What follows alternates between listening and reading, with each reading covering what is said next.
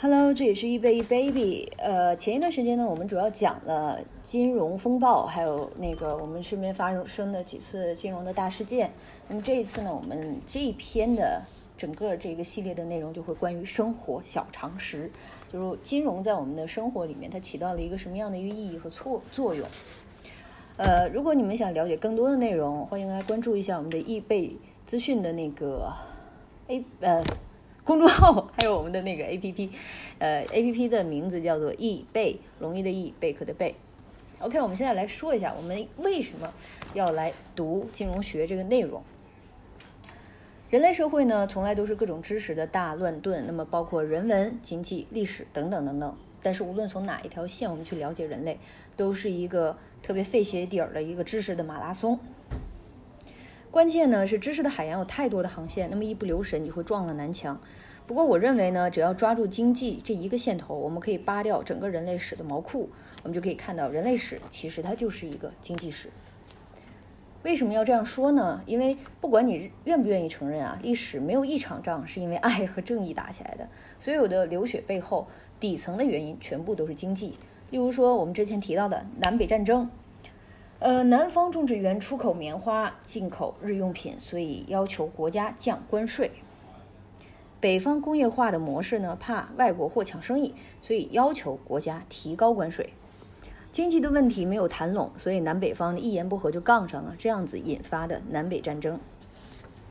又比如说第二次世界大战，典型的全球经济多米诺，美国经济歇菜，影响了全世界的格格局。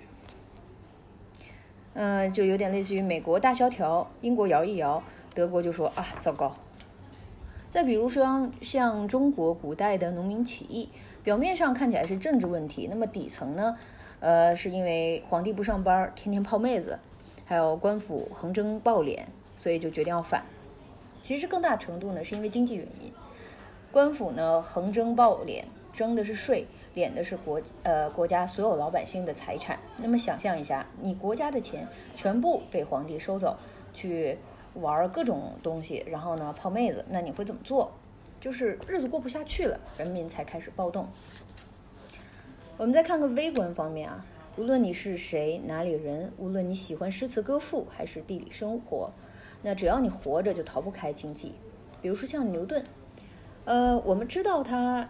就仅仅是一个物理学家，却不知道他还是英国铸币厂高管，提出了金本位。呃，再比如像个人和市场，烧烤店的师傅起早贪黑的提供夜宵的服务，因为有钱赚。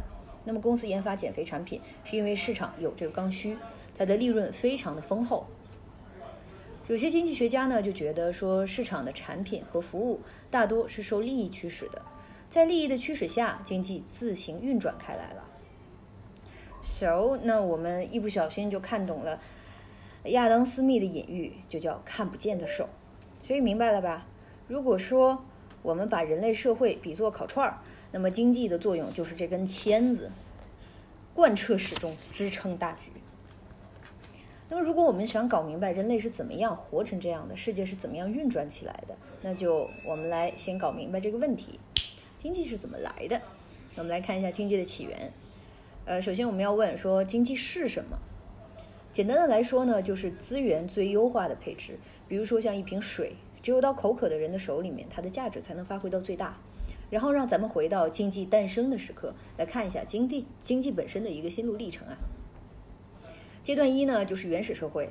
原始社会胸毛长见识短，没啥知识储备。那么在几百万年里面，没有什么追求，天天想的只有一个事儿，就是填饱肚子，谈不上什么经济。那么像样的活动就只有两个，一个是采集，还有一个狩猎。其实还有一个就是造人，但是这个我不会在这里边说的。呃，有的时候拼了命呢，也就是够吃几顿的鸭脖，所以做一个原始人非常的累。不过呢，上帝听到了人类的吐槽，马上送来了一个神奇的东西，就叫种子。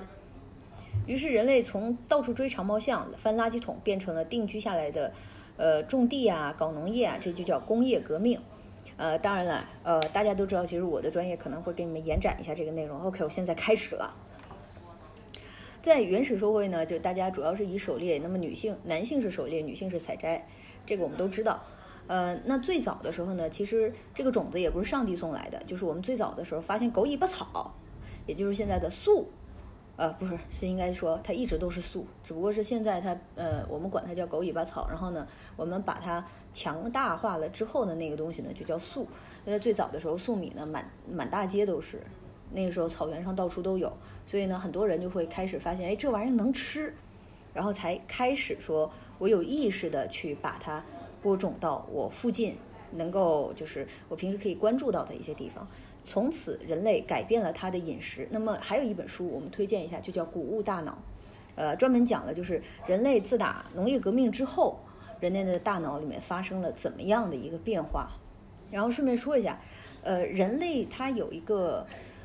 呃，我想想啊，最早的时候用的是生肉，生肉的话呢，其实它能够转化成热能的东西还是相对来说比煮熟的要低很